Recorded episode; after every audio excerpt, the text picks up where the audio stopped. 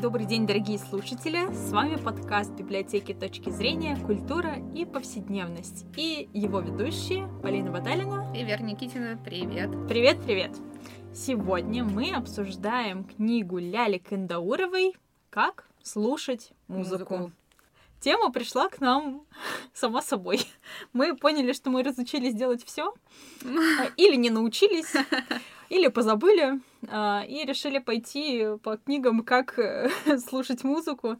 Я, кстати, недавно видела в ТикТоке видео с книжкой с названием «Как читать книги». Я задумалась найти такая, она на английском была, по-моему, вот, и... How to, then? Ага. Вот, в общем, если мы найдем такую книгу, то, скорее всего, к концу года мы запишем подкаст «Как читать книги». Ну, то есть дойдем до дна. Ну почему же нет? Я думаю, что там тоже много интересного. Нет, я думаю, там рациональное зерно какое-нибудь, да, там, не знаю, разбирать сюжет, там, видеть архитектонику романа, простите, филологическое прошлое взыграло во мне. Ой-ой-ой-ой. А что, хорошо, популярное литературоведение, на самом деле, его не хватает, мне кажется. Вот именно такого, там, где разбирается структура произведения, это хорошо. Угу. Да, вот, это мы... Но это не сегодня. Да, это мы просто придумали, отличная идея. А сегодня мы говорим о том, как слушать музыку. И почему? Почему мы об этом говорим? Ну, вообще, я уже говорила, или Вера Константиновна уже об этом говорила, но я музыкант по образованию, и я люблю слушать музыку.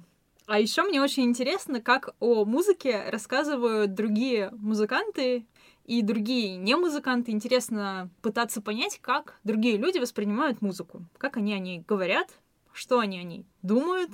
Это прекрасно. Я могу сказать, что мне тревожно иногда с некоторыми профессионалами, но после того, как я тебя поспрашивала, что вообще, какие про дирижеров я тебя консультировалась, я поняла, что у Полины можно спрашивать. Да, я очень... Она не будет вас стыдить. Да. Да, ушли немножко от темы. Поговорим о... музыки. Вообще о Ляле Кандауровой я узнала из подкастов Арзамаса. Там детский курс Ляли Кандауровой когда-то был, наверное, еще есть, просто уже где-нибудь там внизу страницы. Вот. Очень интересно она рассказывает. У нее еще голос такой очень приятный. О, я вот не слышала. Интересно. Да, рекомендую послушать. Ссылку дадим. Так вот, есть у нее несколько книг, посвященных тому, как слушать. Час музыки у нее час есть. Музыки. Или полчаса? Нет, полчаса. Полчаса музыки. Не так много. Да. Вообще, книги рассчитаны больше, наверное, для детей изначально, но их будет интересно читать в любом возрасте. Ну, то есть там простым языком, доступным, рассказывается о музыке. Я думаю, что действительно для любого возраста, и там нет вот этой детской подачи, что, мне кажется, очень правильным. Ну, наверное, это для подростков скорее, да, уже будет интересно. Ну, ребенок там 8 лет, мне кажется, он такой, типа, не понимаю ничего. Там в конце каждой главы есть глоссарий с непонятными словами, так что все в порядке. Да. Книга легко и интересно написана, но кажется, что она маленькая. Она еще там с иллюстрациями. И кажется, что ты возьмешь ее так за вечерок, прочитаешь. Да. Но это обман. Не ведитесь на него. Ложное убеждение. Да. В книге очень много примеров, и их все нужно слушать. В бумажной версии это QR-коды с ссылками на YouTube. Да, совершенно верно. У нас также эта книга есть в электронном каталоге Литрес. И там это просто ссылки на YouTube. Ну, то есть вы читаете книгу, есть ссылка, вы на нее тыкаете, попадаете в YouTube, слушаете музыку. Это очень интересно, но это очень сильно затягивает чтение. Очень, да, потому что некоторые композиции могут длиться, если ты прям такой добросовестный, не такой, как я, честно скажу, то ты там будешь зависнуть, потому что есть там на 5 минут, а это уже долго на самом деле для чтения. Мы читаем быстрее, чем 5 минут, там страница, например. И есть композиции на 16 минут даже такие, если там какая-нибудь симфония будет, наверное. Ну да, часть. Ну, разумеется, не обязательно прям все слушать, потому что там... Ладно, давай поговорим про структуру. Что вообще это за книга? То мы сразу перешли к музыкальным фрагментом. Ну, это прям такой мануал, на самом деле. Не, ну, ладно, маскируется под мануал, да, вот эти все how-to, как что делать. Вот, а по сути, очень так краткое изложение истории музыки и, наверное, внимательного слушания, как это лучше делать. Ну да, там есть одна очень большая глава, которая посвящена как раз краткой истории музыки, а до нее несколько правил, несколько подсказок, как слушать музыку, кто вообще создает эту музыку, композитор, дирижер, музыканты, кто больше влияет, кто меньше влияет. Спойлер, все достаточно одинаково много сильно влияют на конечный результат. Да, для меня вот вроде ходишь, там, с детства тебя мама пытается к чему-то приучать периодически, но про структуру никто никому не рассказывает. Например, как работает оркестр. Что там есть вообще-то не только дирижер и оркестр, а есть еще и концертмейстер, солист, который, оказывается, может быть в противостоянии с дирижером, да, если у него есть какое-то собственное видение, видимо, ну, наверное, своей партии, да, и оно как-то расходится с концепцией дирижера. Да. Это очень интересно, потому что я вот этого не знала. И я тебе больше скажу, там весь оркестр, он делится на небольшие группы по инструментам. Да. И в каждой группе есть свой концертмейстер. Вау. Да. Этого не было в книге.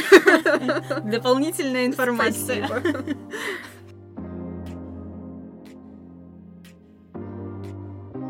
Да, а еще есть небольшая глава в самом конце книги про то, что же будет дальше, какое будущее ждет музыку. Да, здесь в этой книге говорится об академической музыке. Неправильно называть ее классической.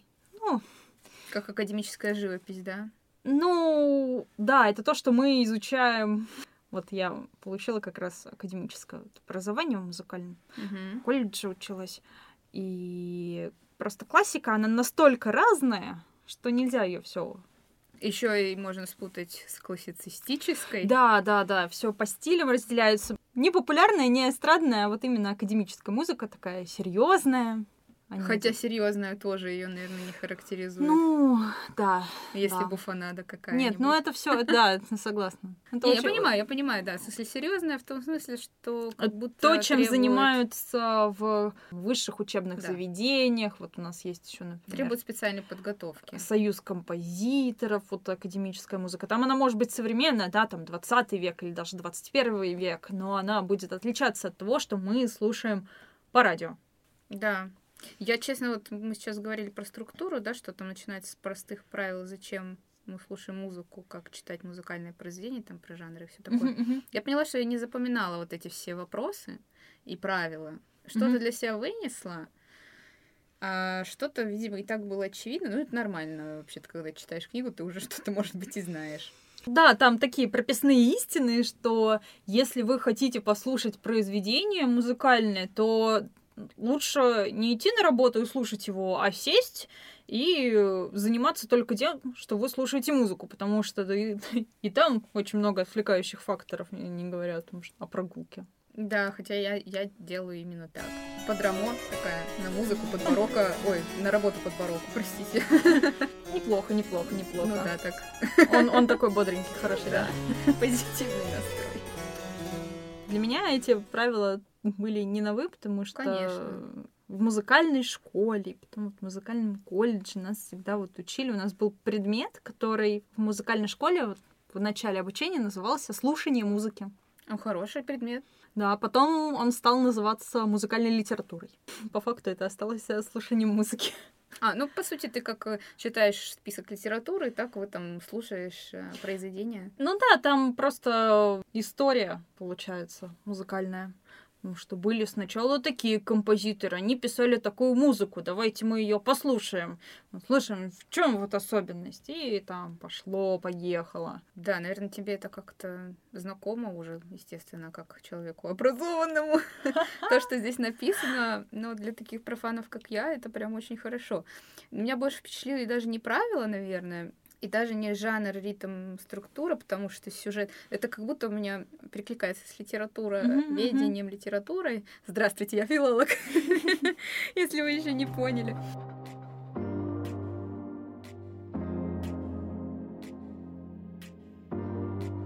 Мне очень понравилась краткая история.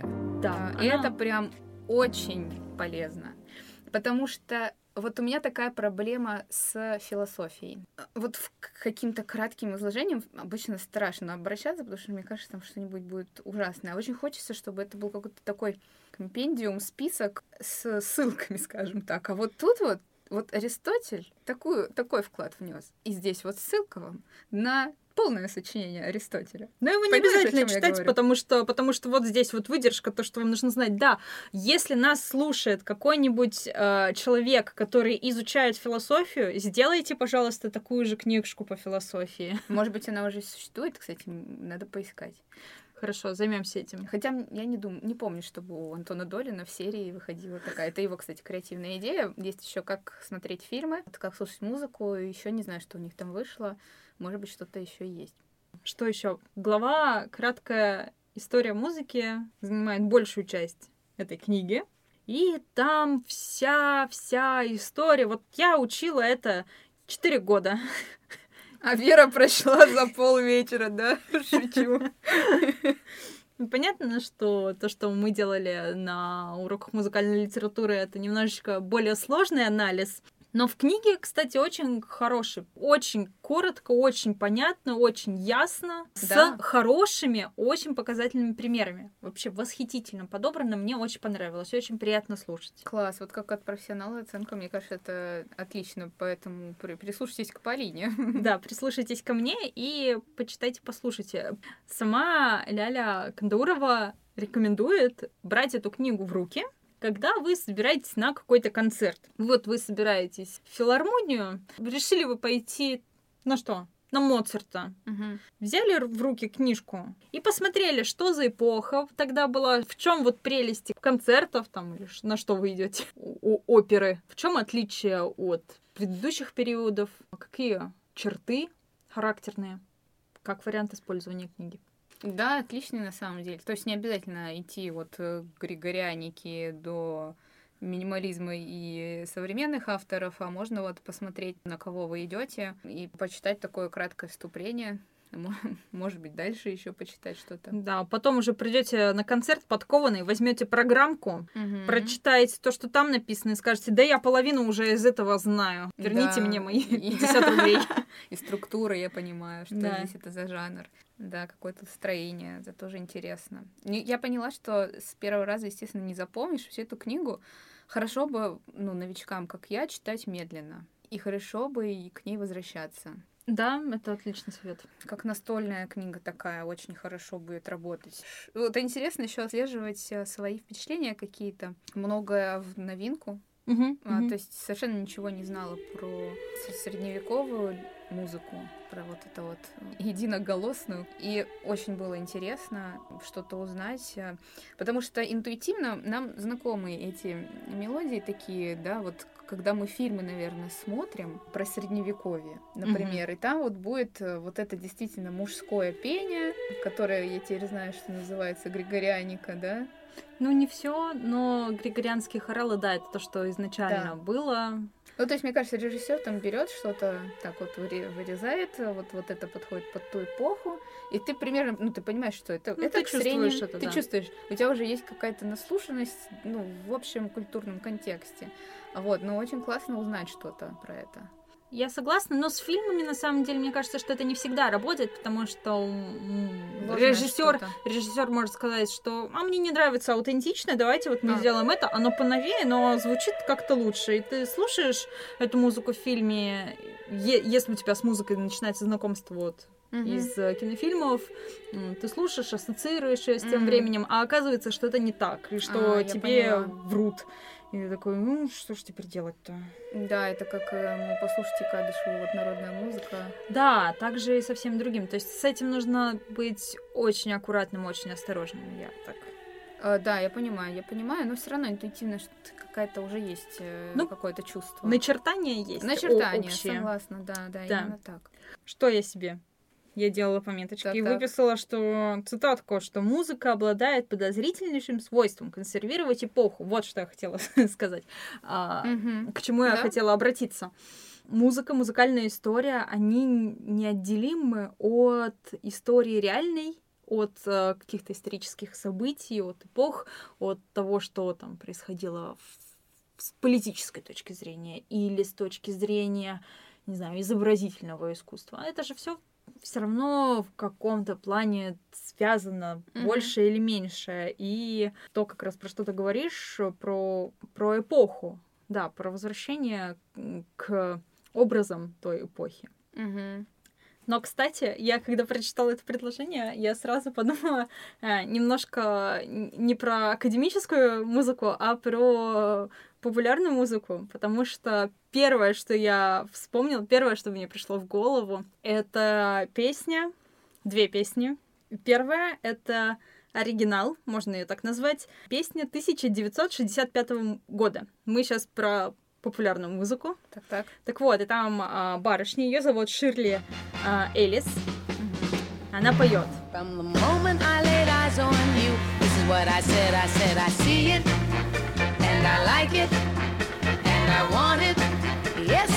История про то, что барышня увидела молодого человека, и вот он ей очень понравился, и она поет, да, и она поет песню, что вот она увидела, ей понравилось, и она хочет вот быть рядом с ним. А в 2019 году барышня Ариана Гранде Seven Rings.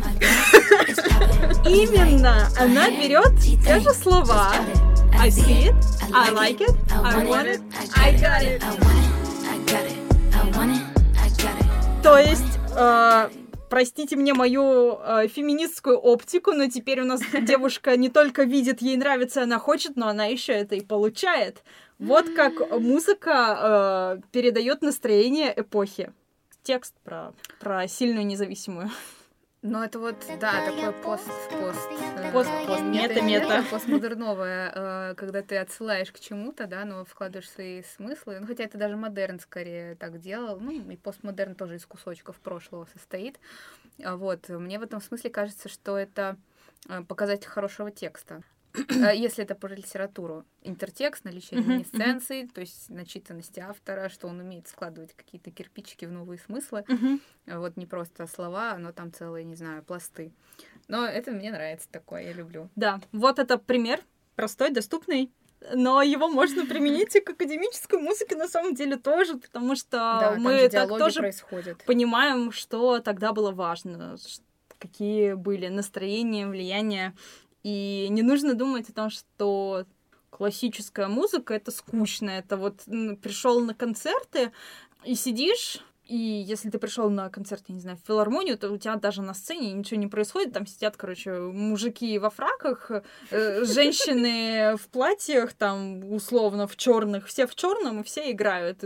Такой, на что смотреть. И к тебе еще спиной стоит дирижер, который машет палочкой там, то туда, то сюда. Ничего не понятно. Но на самом деле музыка — это очень интересно, очень увлекательно.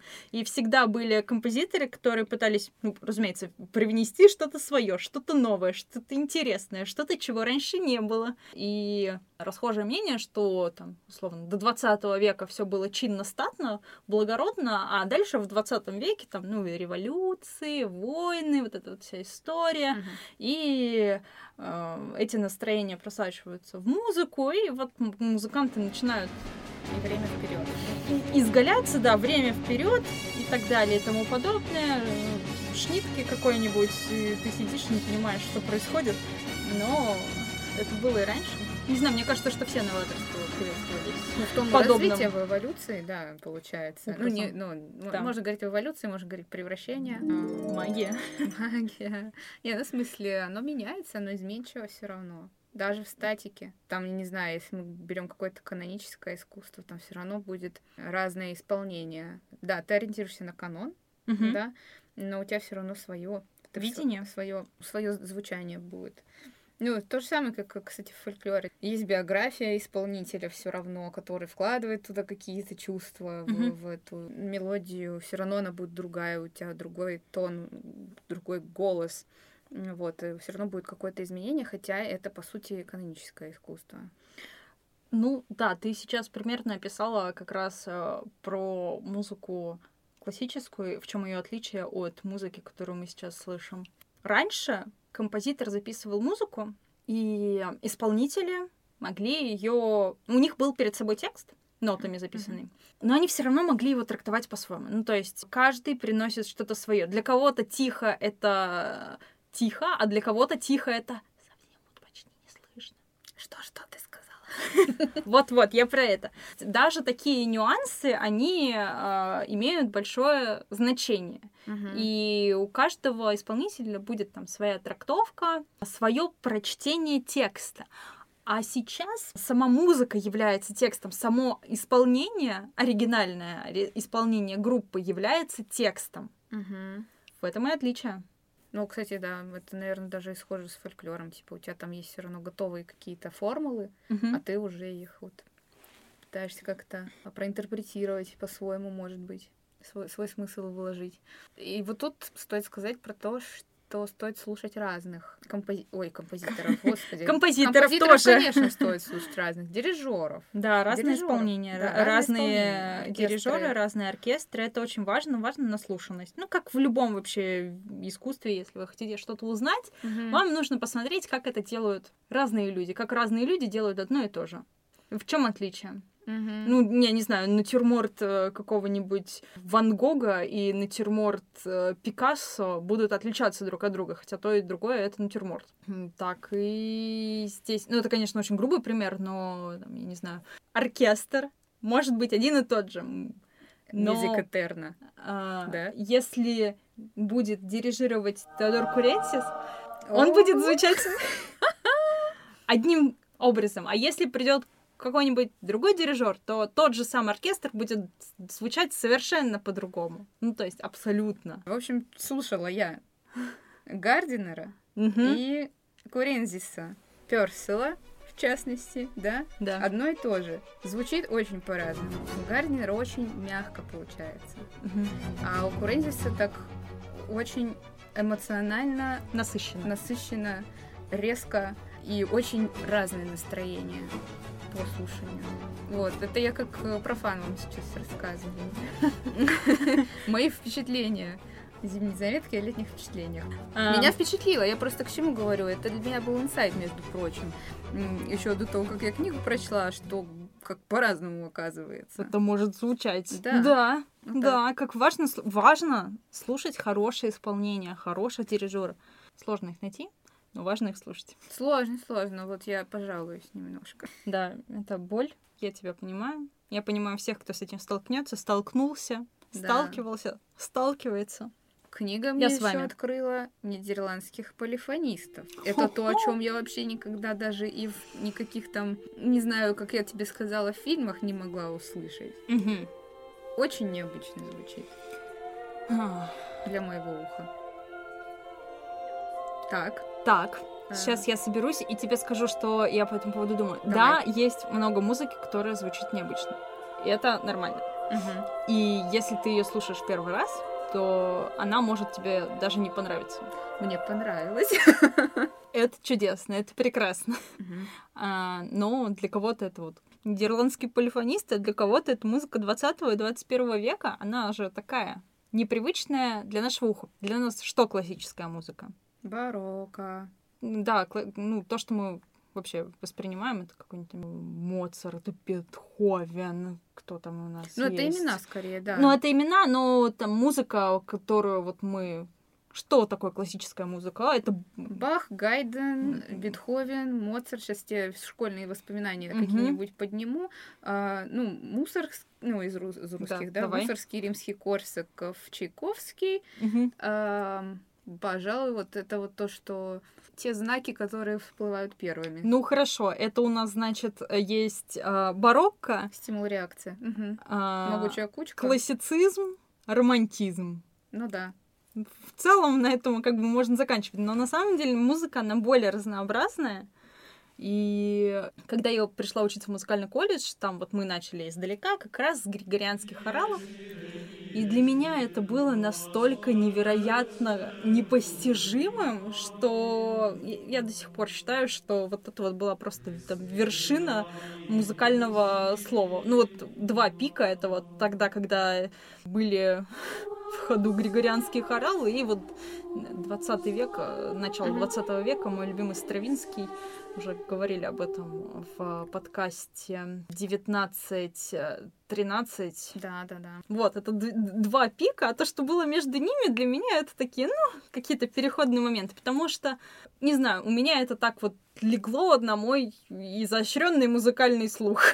Ты не любишь ритмизацию четкую, наверное, и четкое деление на части? Нет, не совсем. Но просто мне кажется, что нам настолько сильно пытаются привить любовь к музыке эпохи классицизма, к музыке эпохи романтизма, что я, как настоящий подросток, бунтую против этого. Мне кажется, что это недостаточно круто для музыки. Вот как. Вот. Я была удивлена, что поначалу было важно слово, и положить вот музыку именно на слово, начало фразы, пик ее, конец, а не там вот это вот, да, ритм какой-то. Это раз-два, раз-два, раз-два. Это не сразу появилось, и для меня это было, интересно. Изначально же музыка, она пришла к нам из церкви. Только там можно было заниматься музыкой. Да, а там слово первостепенно. Да, и поэтому так и пошло. Тебе это очевидно. Хорошо, ладно. А нам, простым смертным, мы слышим вальс или четкую структуру, и ее улавливаем понятно. Сильную долю, пожалуйста, нам. Сильная доля — это прекрасно. Но на самом деле, кстати, даже вот во времена тех самых, назовем их в кавычках, классических там произведений, которые в школе изучают, даже тогда были композиторы, которые позволяли себе что-то интересное вставить в свою музыку. Но тем они великие, наверное, остались в истории. Значит, не то, что ты повторил какой-то суперканон, а что-то внес все-таки в него, да? Да, кстати, я когда пришла учиться в музыкальную школу, мне было 9 лет. И я не понимала, почему так мало композиторов. Почему? Как они понимали, куда вставать в очередь, чтобы становиться следующим композитором. Я только потом дошло, что они существовали в одно время, что там вообще-то существовало очень много других, но до нас доносят только какие-то более показательные примеры. И я такая, упс. Ляля Кандаурова, кстати, тоже про это пишет. Она писала про то, что величие и шедевральность — это крайне зыбкие, подвижные и нами придуманные понятия. Смысл искусства не в создании шедевра, а именно в, условно говоря, питательном бульоне, в том, чтобы эстетически анализировать путь, который проделал человек и человечество в целом.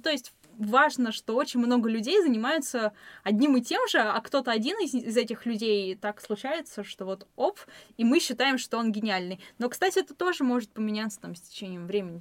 Через 100 лет нас кто-нибудь послушает и скажет, что за Персел? Этого у нас уже никто не слушает, это не канон. Вера с Полиной престарела и только Персела слушают. С плакатами Теодора открывается.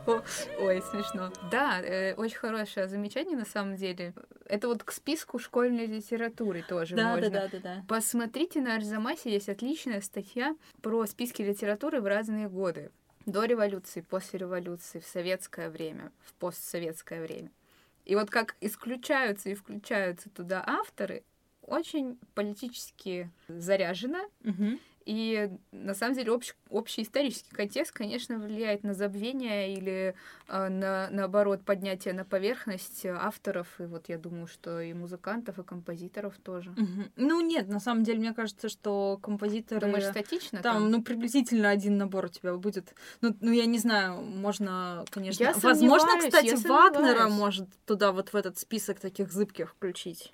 Это те же полифонисты, про них Ляля Кандаурова пишет, что про них вообще забыли, только сейчас вспомнили и включили в ряд. Да, просто было неинтересно этим заниматься. Я не знаю, я бы так, может, не заявляла однозначно. Нет, смотри, ты слушаешь какую-то музыку, Угу. Ходишь каждый день в наушниках, у тебя играет одна и та же песня, а потом ты слышишь какую-то новую песню, и старая у тебя выпадает из списка того, что ты слушаешь. Ты слушаешь что-то новое, а про старое ты просто забываешь. Это как с плеером. Как раньше же ходили с плеерами, закачивали на них какую-то музыку.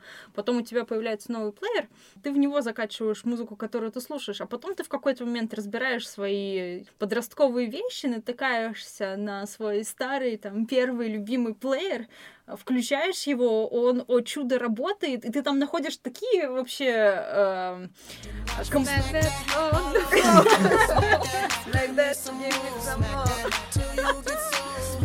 Ну, типа того, да, ты это находишь, а ты про это совсем забыл, в принципе, про существование. Ну да.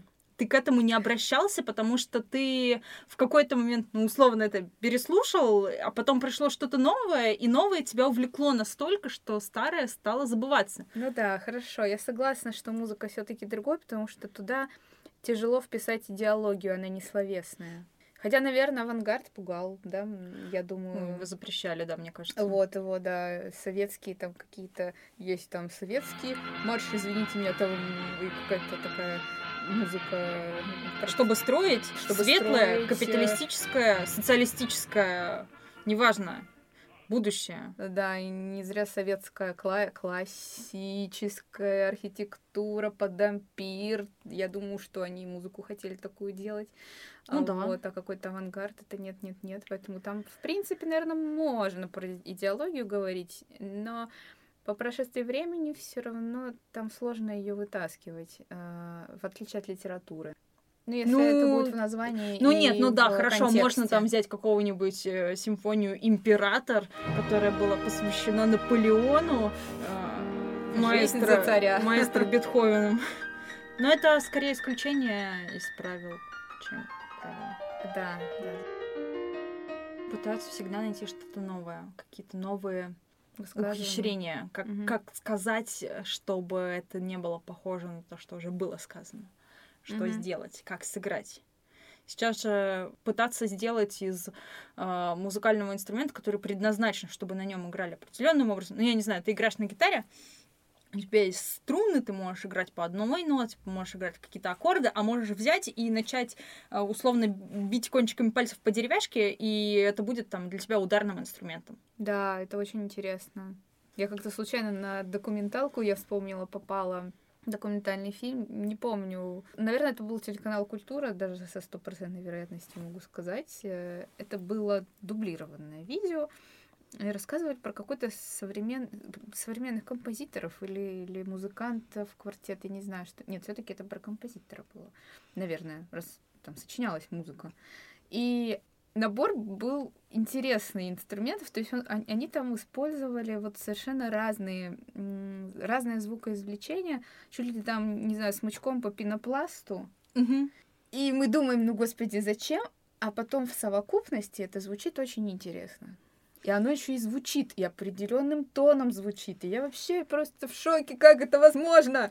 Хе-хе. Музыка-то очень интересная. Слух, да. Да. Угу. Да, вот мы сейчас вам рассказываем про какие-то такие невероятные сложности, невероятные там ухищрения, как можно использовать гитару как барабан.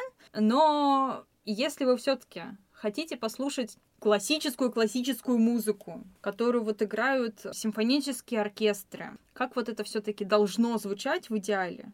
Есть у меня для вас два прекрасных примера. Первый, наверное, самый очевидный, это в прошлом веке, 20 век, 1946 год. Бенджамин Бриттен создает путеводитель по оркестру для молодых слушателей. На самом деле это эйджизм, и это для любых слушателей подойдет. Путеводитель по оркестру. Лучше, конечно, смотреть это на видео, чтобы видеть, как выглядят эти инструменты, но можно и просто слушать, они отличаются очень сильно по тембру, сразу поймете. Небольшое произведение, где берется тема Генри Персела, того самого. Персел, кстати, очень классный. Он первый композитор, который написал английскую оперу. Навсегда в моем сердечке. Это Дидона и Эней. Дидона и Эней. Да. Так вот, Бенджамин Бриттен берет тему и показывает, показывает, дает нам послушать, как разные инструменты могут сыграть, условно, вариации на эту тему в оркестре. Там, конечно, у него не совсем классический набор инструментов, а такой расширенный оркестр с необычными ударными инструментами. И, в принципе, он такой довольно большой. Но в целом это очень хорошо, очень приятно послушать, потому что там сначала играет весь оркестр целиком, а потом по отдельности. Сначала играют флейточки, потом играют гобойчики, потом играют кларнетики. Каждый, там, я не знаю, секунд по 40 каждому инструменту уделено там какое-то свои 40 секунд, и они там играют в характерной для них манере исполнения, как вот это вот условно в классическом видении. Вот такой небольшой, аккуратненький путеводитель по оркестру. Очень приятно, очень красиво. Рекомендую к прослушиванию. А если хотите что-то чуть-чуть капелюшечку более серьезную, то есть у Прокофьева, тоже 20 век, классическая симфония. Это вот он тоже в 20 веке решил задаться такой задачей сделать максимально по канону. Получилась очень тоже милейшая, небольшая совершенно симфония. Ну, то есть обычно там симфония от 30 минут и до бесконечности, ну, почти. Вот, а здесь она, мне кажется, сама там идет минут 15. Вся целиком. Так что, если вы хотите краткий курс, кратко ознакомиться, вот, пожалуйста, вам два примера замечательных, чудесных. Спасибо большое, я сама посмотрю, думаю. Да, рекомендую. Да, потому что я так не знакомилась. Это, как я сказала про Прокофьева, я такая, так, Петя и Волк. Кстати! Там же каждый персонаж со своим звуком. И так вот интересно образность формируется. Совсем-то я и забыла про, да, это произведение. Уточка, да. Моя любимая. Да, тоже отличный вариант, отличный пример. Каждый инструмент изображает какого-то зверечка. Да, это вот тот, ну, пример, как можно с образностью работать, да, мне кажется. Да, отлично. Интересно. Хорошее замечание, Вера Константиновна. Спасибо моему преподавателю музыки в начальной школе. Я еще хотела, знаешь, про 18 век, любимый. Давай. В смысле, что мне было интересно, как вот все-таки взаимосвязано. Все виды искусств. То есть они не изолированно существуют. И вот эти там пятиактные пьесы, которые существовали в классицизме, и строгое деление какое-то, сюжетное в том числе, оно и в классическую оперу тоже вплетается, и в классическую музыку тоже вплетается. И мне кажется, что вот этого периода как литературу, так и музыку несколько сложно любить. Ну вот нам привычным к каким-то, не знаю, более драматическому накалу, что ли. Там деление четкое на трагедию и комедию, что было в литературе, то же самое было и в музыке. Это, да, там что было? Опера-серия, и потом появилась опера Буффа. Да, это очаровательно. Она сначала была как в антракте, вот ты пришел слушать оперу, там у тебя какая-нибудь трагедия. И чтобы тебе не было так скучно сидеть и слушать это, то в антрактах приходили артисты и что-то смешные сценки там делали, забавно пели.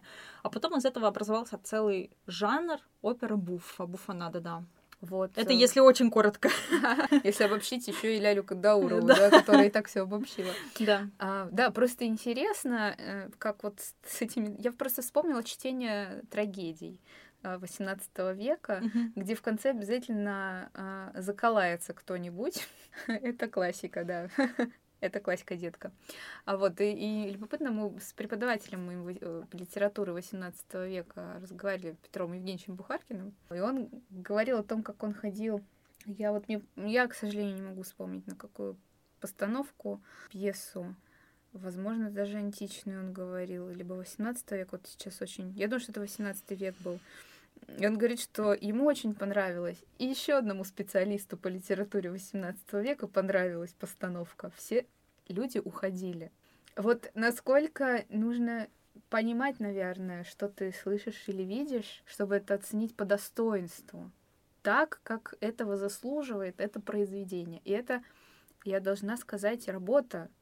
Не обязательно специалиста, кстати. Может быть, и человека просто, который начал интересоваться.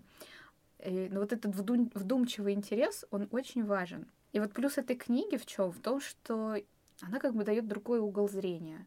Угу. И я это просто на себе почувствовала, потому что мне свойственно, ну, как потреблять музыку, слушать композицию в ее совокупности. Ну, там, как, не знаю, есть, наверное, привычка к слушанию песен, да, там слушаешь слова и музыку, и все, но, в принципе, одновременно идет.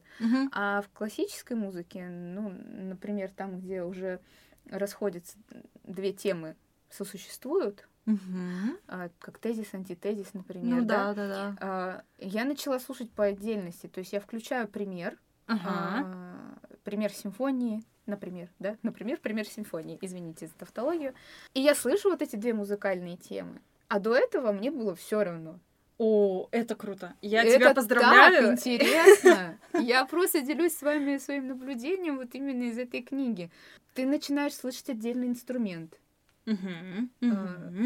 Потом там переключаешься на другой. Видишь одну тему музыкальную, с ней существует другая тема музыкальная, как они там друг с другом в диалоге состоят. Это отличный вот совет, который Ляля дает слушать не ассоциативно, даже не думая там, о, это напоминает мне летний дождь, а вот именно погрузиться в процесс слушания музыки.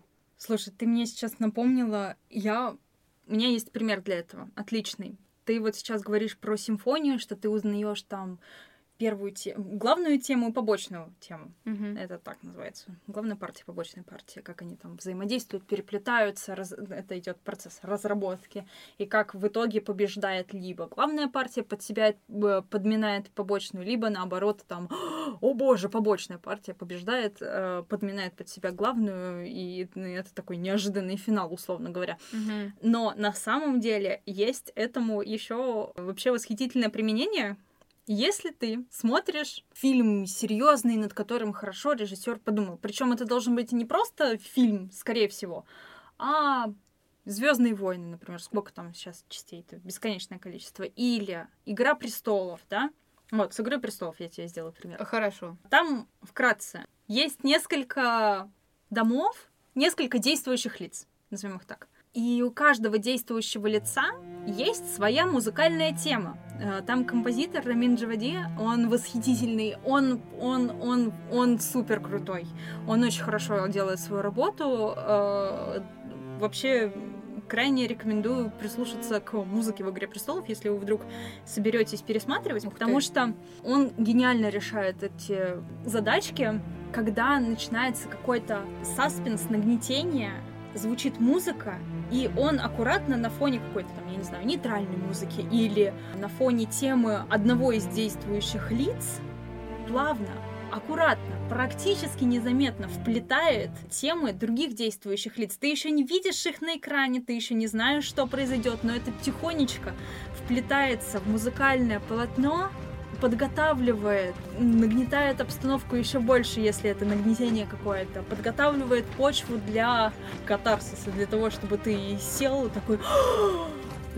Класс. То же самое, да, ты когда начинаешь вслушиваться и обращать внимание на музыкальные темы, если это хорошее там кинопроизведение, это тоже работает на ура. И удовольствие от того, что ты слышишь это, получаешь просто уф. Ну, то есть здесь не надо быть снобом тоже, кстати, хороший поинт. Да, это обязательно, это касается любого искусства, любого специалиста. Согласна. Пожалуйста, не нужно задирать носы и говорить, что мы будем слушать только академическую музыку, говорить только об академической музыке, и все остальное как бы иу. Не надо, нет. Всегда можно найти что-то удивительное, восхитительное даже в нашей повседневности, даже в популярной музыке. Кстати, рекомендации. Пойдет сейчас блок рекомендаций. Да. На Ютубе есть лекции, есть канал, который называется «Открытый музыкальный лекторий». Там ведущая барышня, ее зовут Анна Виленская. Она рассказывает... Слышала про нее, но еще не слушала. Она рассказывает про музыку простым языком, о том, как важно академическое образование. Это то, что я подчерпываю из ее лекций, но на самом деле это не так снобистски, как звучит. Просто она рассказывает о музыке, о том, что она намного сложнее и интереснее, чем нам кажется. Она много говорит о современной популярной музыке. У нее отдельное видео было посвящено хитам 90-х и 2000-х.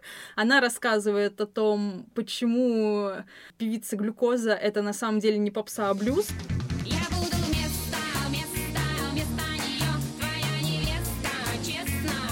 Почему попса и рок — это на самом деле одно и то же, и почему Верка Сердючка — это на самом деле не так плохо, как нам кажется.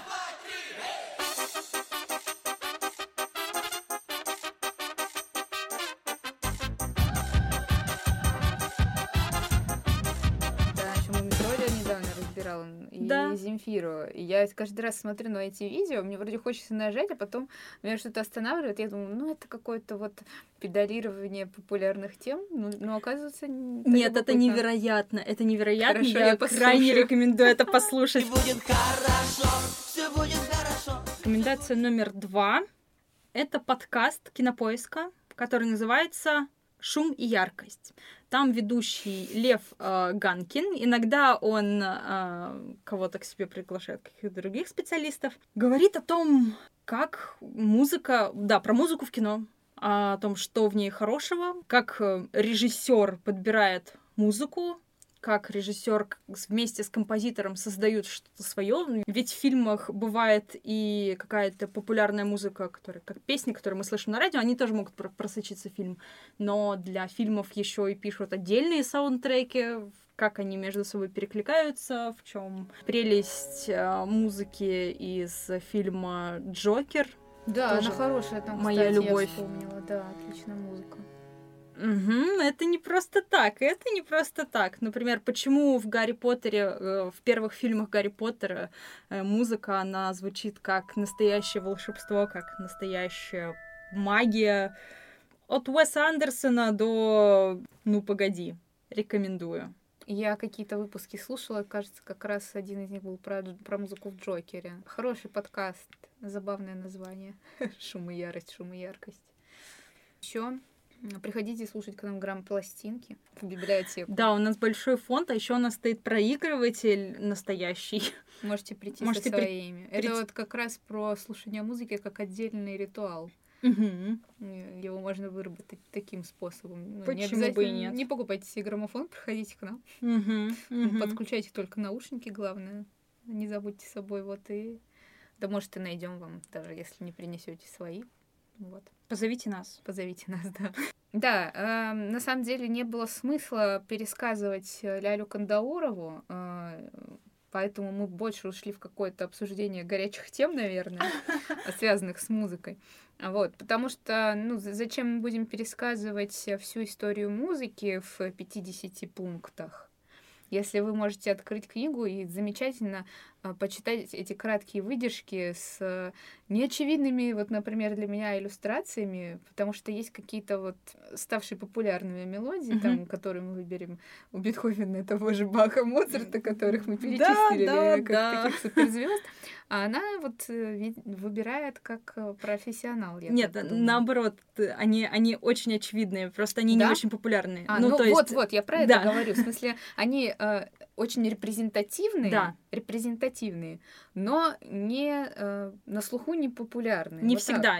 Там есть популярные. Какой-то там, когда включилась, я вам честно скажу, на 150-й странице, когда включилась что-то на русском, «Снегурочка» заиграла или что-то такое, и я так выдохнула, вот оно знакомое пришло.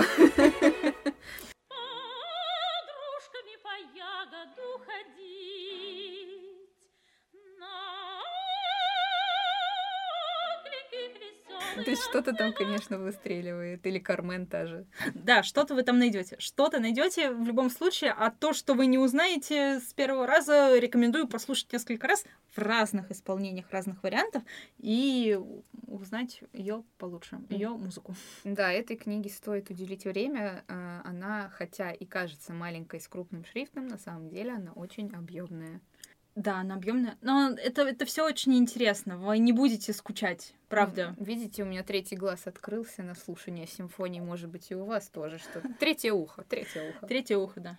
Да, кстати, вот в библиотеках, между прочим, и музыка есть, я хотела сказать, не только книги. Мы тут вообще про все. Кстати, да, кстати, разное. Да. Приходите к нам, у нас очень красиво, у нас очень хорошо, у нас очень много хорошей музыки, хороших книг и замечательных сотрудников. И хорошего настроения. В следующий раз мы будем говорить, как читать в церкви. Да. А церковную архитектуру. Думаю, что это будет не менее интересно, потому что там, я хоть и помню, что это из художественной школы, но, конечно же, всех терминов не помню совершенно. Вот, и я думаю, что, как и многие, будем говорить про это. Рассказывать, стоит ли читать вообще ту книгу, которую мы порекомендуем, или не порекомендуем. Вот, так что никогда не знаешь. Начинаем серию мануалов, как делать всё. Разные вещи. Как делать все, да. Спасибо за то, что нас слушали сегодня. Надеюсь, вам было так же весело, как и нам. Мы также, может быть, что-то новое узнали. Вот, читайте книги. Если вы хотите с нами поспорить, пишите нам, пожалуйста. Мы доступны... Где нам можно написать? ВКонтакте нам можно написать. Да, можно ВКонтакте, в комментариях или на почту. sектор@gbs.spb.ru. Будем рады ответить, подискутировать. Но на самом деле, даже лучше в открытое пространство писать, в смысле ВКонтакте, чтобы все видели, почему. Давайте вместе обсуждать что-то. Да, пишите. Под публикациями. Мы с вами прощаемся до следующего выпуска. С вами были ведущие подкаста фольклорист и филолог Вера Никитина и музыкант Полина Ваталина. Пока-пока. Пока. Это было очень весело, по-моему. Мне понравилось.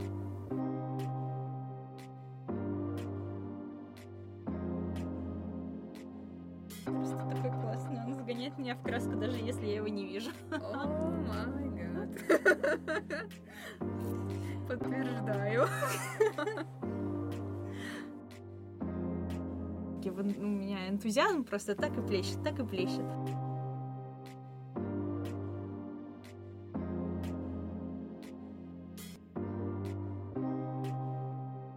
Камень, ножницы, бумага. Раз, два, три. Хе-хе. Ты начинаешь.